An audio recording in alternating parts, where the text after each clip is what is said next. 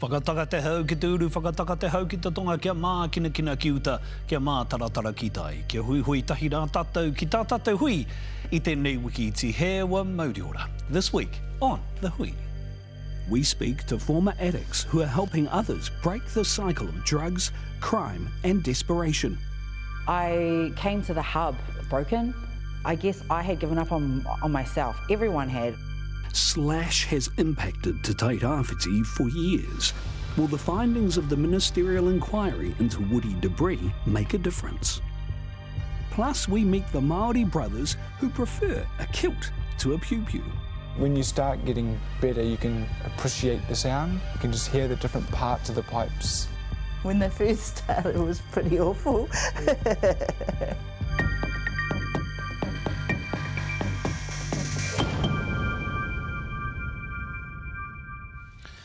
hunga kōrero i ai tū a waitu ere waitu kikini waitu mate haramai haere. Tātou kei te pita ora ti hewa mauri ora and welcome back to the hui.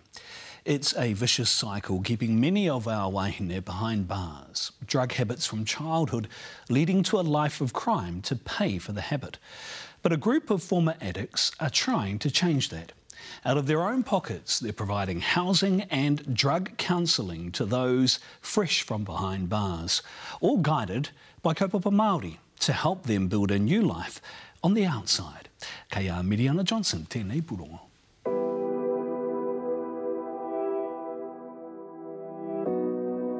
Leslie Allen never had the chance to live a normal childhood. I've been an IV drug user since I was like 12, 13. It was that long ago when I was that young, I don't actually remember starting. Growing up on K Road in the 90s, meth was becoming rife. Cooking meth, selling meth, using meth, violence, gangs, all of that was just normalised for me, and it was like living in a movie. Her father was supplying all of Auckland Central.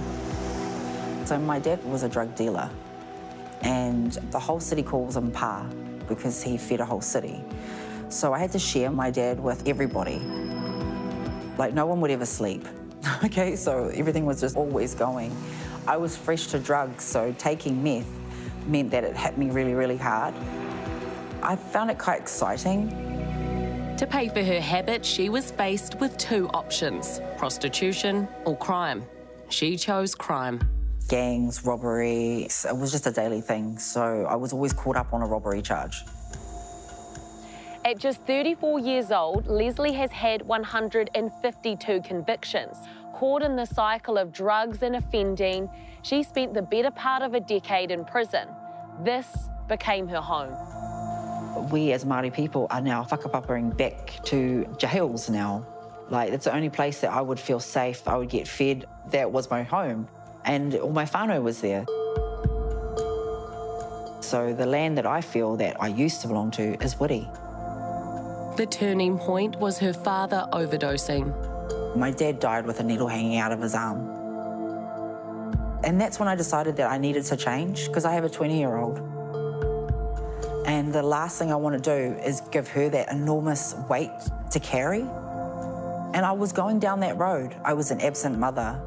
I put addiction first, in and out of prison, involved with gangs. The last bit of the puzzle was for me to die with a needle hanging out of my arm.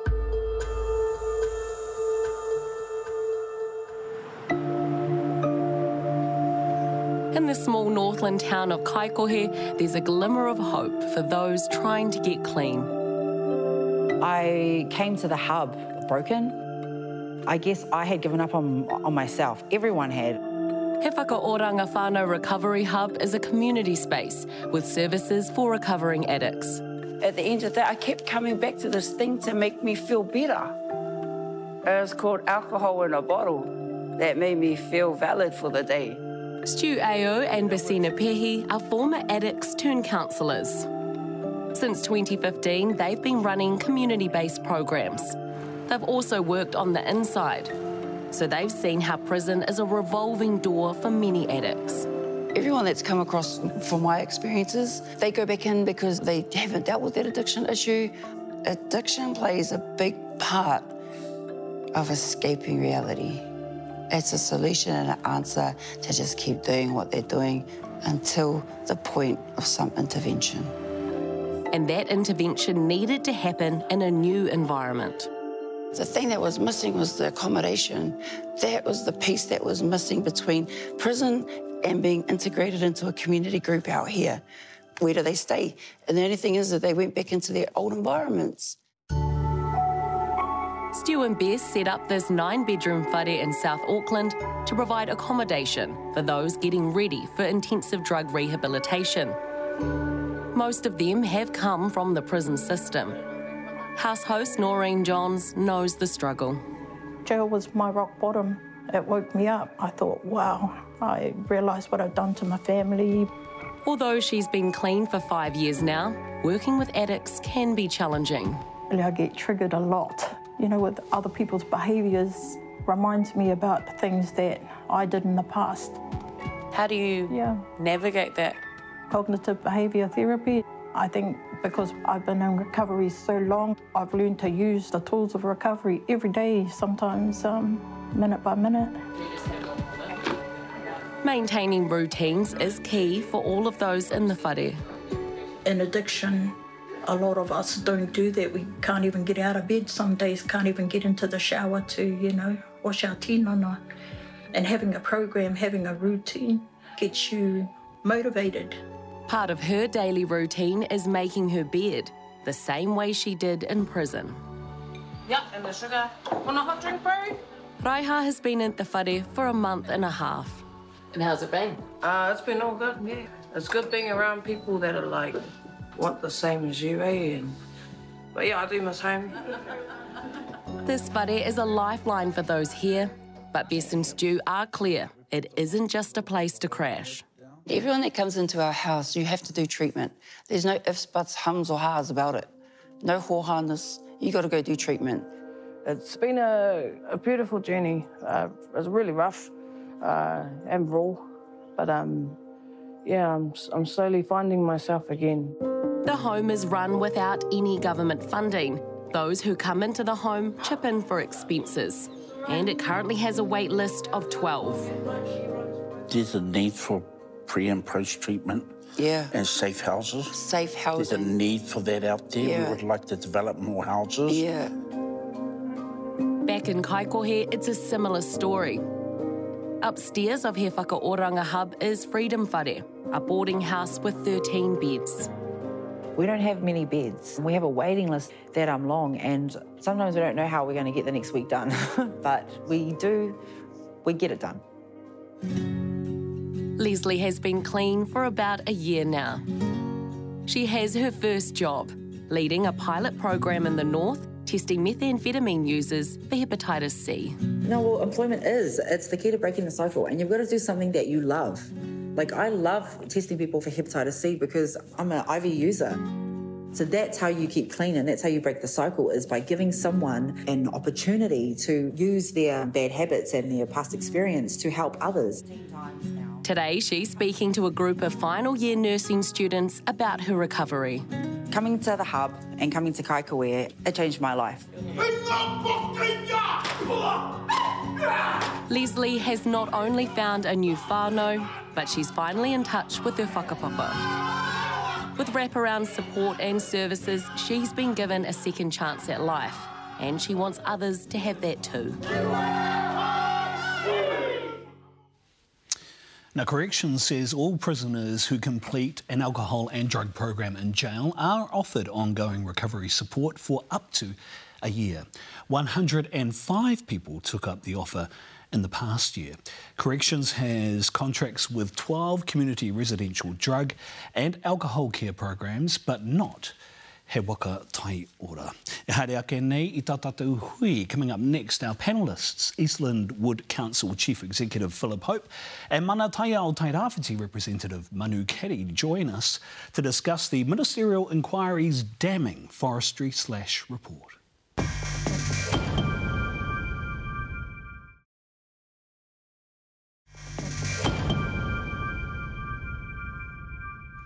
Kia ora mai anō. Pine trees were touted as a lifeline for Te Tairawhiti in the wake of Cyclone Bola. Stabilising the whenua and providing employment was part of its appeal. But the environmental cost has been too high, compounded by severe weather events. We'll look at what's next with our panel shortly. But first, let's recap how we got here. For years, Te Tairawhiti has felt the impacts of forestry slash.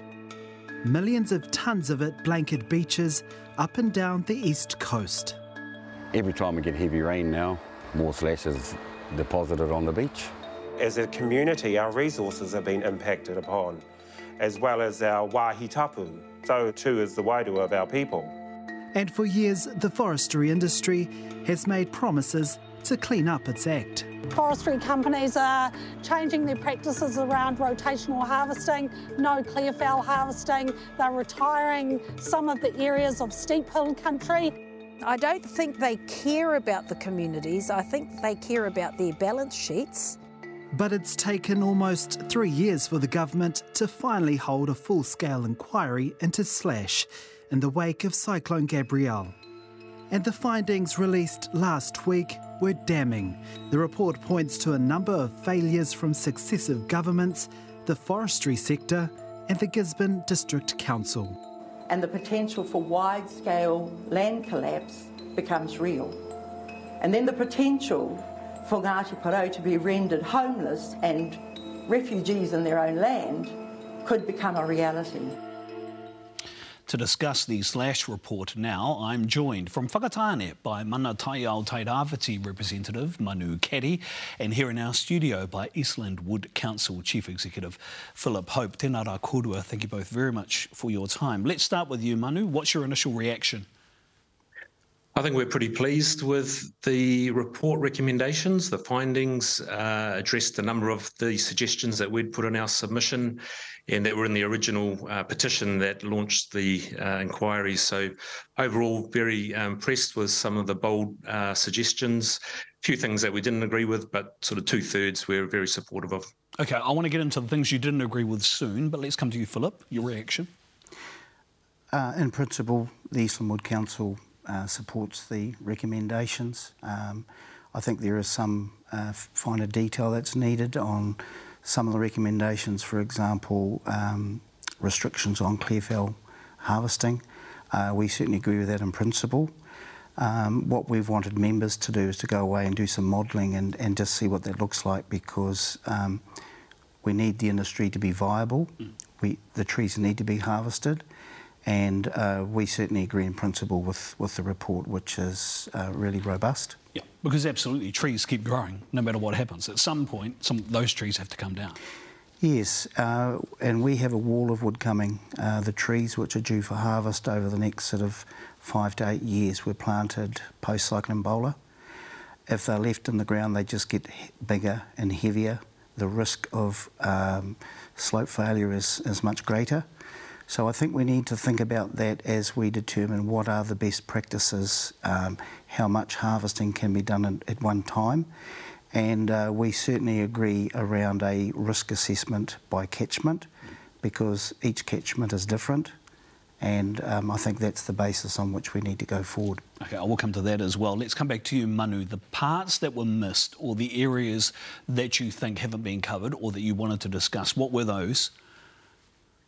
I think they covered most of the issues that we were concerned about. There were just some aspects that we felt probably let central government off the hook. Um, and uh, there were some strange suggestions around sort of appointing individuals basically to run the region, taking away the democratically elected council. And I think what we would like to see is more participation rather than concentrating power in a smaller group or in a, you know an individual. Um, so that was some of the stuff that we were concerned about. But overall, pretty pleased, um, and it did address a number of those issues. And as Philip said, um, there's some work to be done. Mm. The Gisborne District Council, Manu, did come in uh, for some response and uh, for some criticism, quote, capitulation to the permissiveness of the regulatory regime and its under resourced monitoring and compliance. Why not then do something a little bit more independent with the responsibilities that the Council has? Yeah, I thought that really missed the mark. Um, and was quite a ridiculous suggestion in many ways that you know they, what they were really looking at was the council behaviour when Hekia was a cabinet minister in a government which let the industry essentially write their own rules. Um, and so we had uh, council that since then, and particularly since 2017, 2018, prosecuted more companies successfully than any other council in the country, who have really beefed up the compliance and monitoring team. So instead of the industry self regulating, which was the mantra under the previous governments uh, and where the rules were set at central government, uh, councils stepped up and expanded um, their their monitoring and compliance team. You know, before they had two people in that period, and now they've got something like twelve or thirteen. Um, and the other thing is, council opposed those national rules that the previous national government set uh, and allowed the industry to set um, right from when they were proposed. You know, I was a councillor back in 2010. We uh, sent letters to government at that time. It got taken off Ministry for the Environment, given to MPI, who appointed industry people onto the working group to write the rules for themselves. Uh, and council has all the way through opposed, as have Hapu around the, the coast, saying actually those national rules aren't fit for purpose in a place like this with the massive erosion issues. We need to be able to have stricter rules in this region. And I think that's what the report has come out and found in a broader sense, but it's really overlooked um, the good work that council's done in the recent years. So I don't think there's any need for a commissioner to be appointed. And the other point is hearings commissioners. None of these consents were getting to hearings because they're all permitted under the national rules. Yeah. Uh, so it's a bit of a yeah, they missed the mark on that one, I think. Okay, the catchment by catchment basis approach that you mentioned uh, yes. earlier, Philip. How will that work? Why would that work in this case? Do you think? Because um, there was a very broad brush to plantation post cyclone Bola we, we now know that um, a lot of steep faces should never have been planted in pine. Um, the reality is they were. Um, what Cyclone Gabrielle uh, showed really was unprecedented failure of entire slopes with uh, standing trees. And that's really what um, increased the impact on infrastructure over and above just traditional forestry slash the result of harvesting. So you had failure of trees as a result of land failure. And, uh, you know, the impact was devastating. So I think we've got to take that same approach on a catchment by catchment basis. And that would not only determine how that block would be harvested, but also what parts of it would be retired, mm. what sort of vegetation would be planted there. And what we're now reflecting back to, uh, I guess, the wisdom of Cyclone Bola is we're going back to what probably should have been planted uh, subsequent to Cyclone Bola. What does that mean for timeline? Uh, th this is going to take time. Uh, it's, uh, you know, there's no magic wand here. If we, uh, I guess, introduce the restrictions on, on the size of harvesting blocks, mm. what we're saying is we're going to leave these trees in the ground longer in these vulnerable slopes. They're going to get bigger, they're going to get heavier. So there are no easy answers, but I think a catchment by catchment risk assessment is what's needed. What I do know from the forestry industry, and, and not every forestry company is a member of the Eastern Wood Council, but the leaders, the environmental planners, are really happy with the report. Obviously, there's some detail that they want to have input into, mm. and I think this is this is the stage that we're at. We're not seeing the appendices until Friday this week, and I think that's going to provide context to the report that we saw on, on Friday. Manu, I think the report says five to ten years to act. How, how realistic is that, do you think? As Philip said, you know, these are long-term issues. It's taken a while to get to this point. The trees aren't going to go anywhere quickly. Um, but uh, well, what some of the suggestions that we had were let's not plant any more pine. We don't need any more. What we need are incentives, particularly through the ETS, to uh, favour natives, uh, and let's get those permanent, diverse native forests back on the land as quickly as possible. So rather than replanting in pine, we can do better than that. There's a move to talk about transition forests, you know, sort of some magic science that will allow pines to become natives. uh, what everybody agrees, I think, around that is it's going to be expensive and we need to set aside money for that process. So these trees aren't going to go away quickly. They're going to be part of our community for a long time, but there's a lot we can do in the interim, particularly when they've been harvested. And also on pasture, you know, I think the, the report missed the issue of farming um, and what we do with the erosion that's caused on, on farmland and, and steep erosion prone pasture. So that's another area that can, you can see some real um, transition quickly. Tēnā koe Manu. I think you mentioned an issue about cost. There's also a cost in doing nothing, right? Ngā mihi nui kia korua. Thank you, Manu Keddy, joining us and whakatāne, Philip, for joining us in the studio. Tēnā rā. Korua tahi. Kei te tonu mai rā, e ngai, we stay with us on uh, tau tātou hōtaka arai, tau tātou hui. He kororo pū ngā wī te haere ake nei, mixing Scottish and Māori whakapapa. The Armstrong brothers are taking on the world.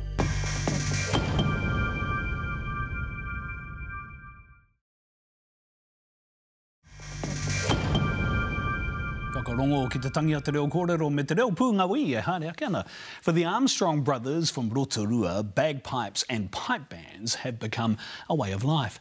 Now the trio of brothers will compete against the world's best pipe bands at the World Pipe Band Championships in Scotland.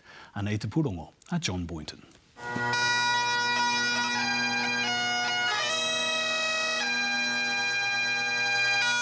There's no mistaking the haunting sound of bagpipes. When you first hear it, you just know it's got a presence to it.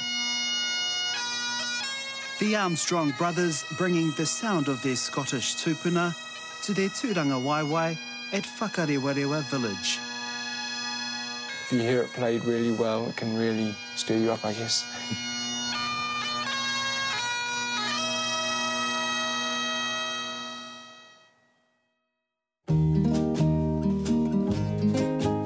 are all sort of the same. It's the, the sound they produce. Rotorua twins Manio and Ngātai Armstrong know their way around a set of bagpipes. It all looks a little bit scary when you look at this. I guess for someone like me oh, yeah, who yeah. doesn't know bagpipes. Yeah, there's a few parts to it. This one's the bass reed.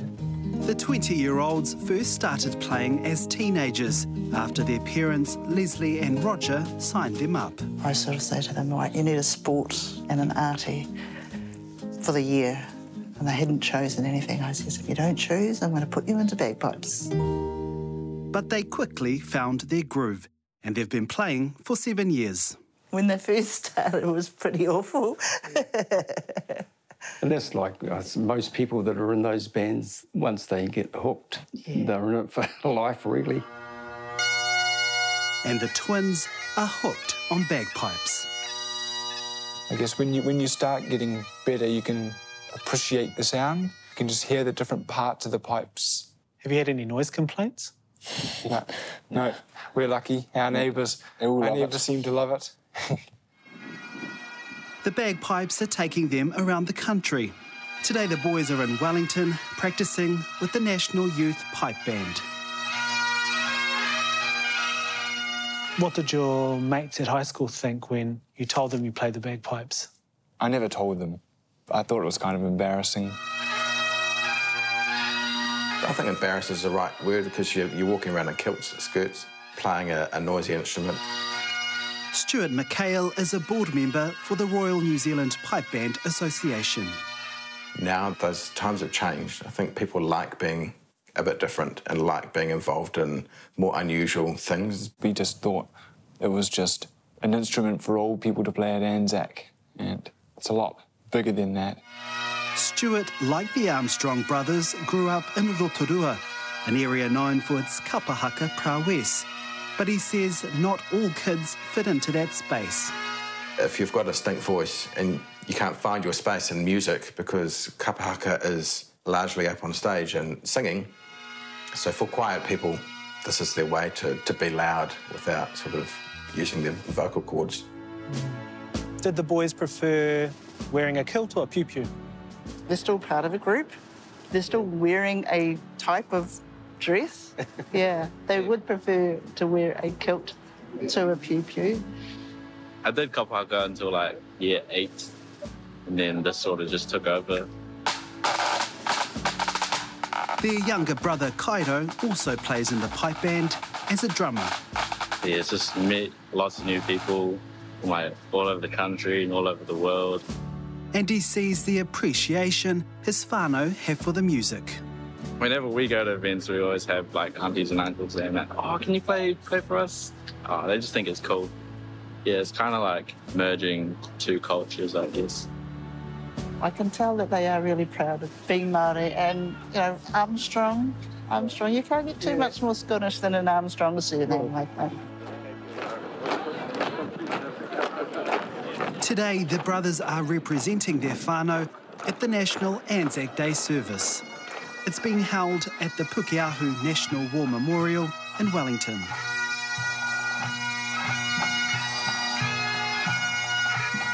It's a sight which always makes their parents proud.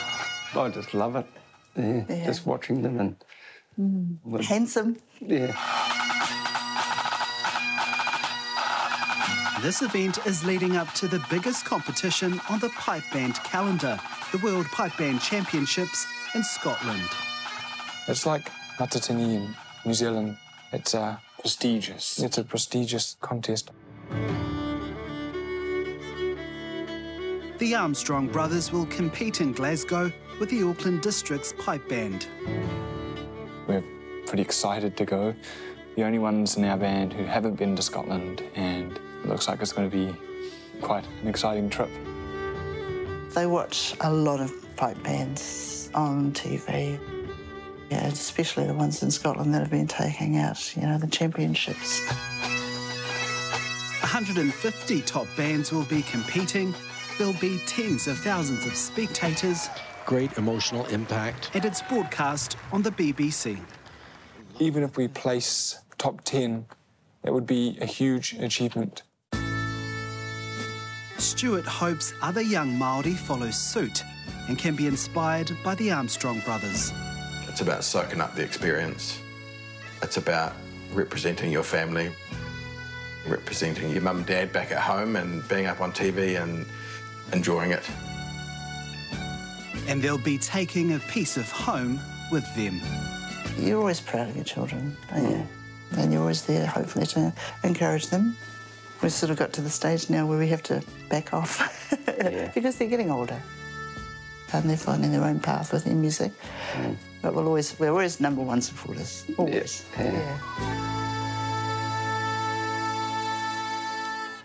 Too much. Go the Armstrongs. Kwahikina hiki hui mo tēnei rā. You can view all of today's stories on our social media platforms, including Facebook and YouTube, as well as on newshub.co.nz. Kia hoki ake anō ki tā tātou whakatau a kia kēnei, kia mau i te tūranga o tapatupu a te haumi e, hui e, tā iki e. Ko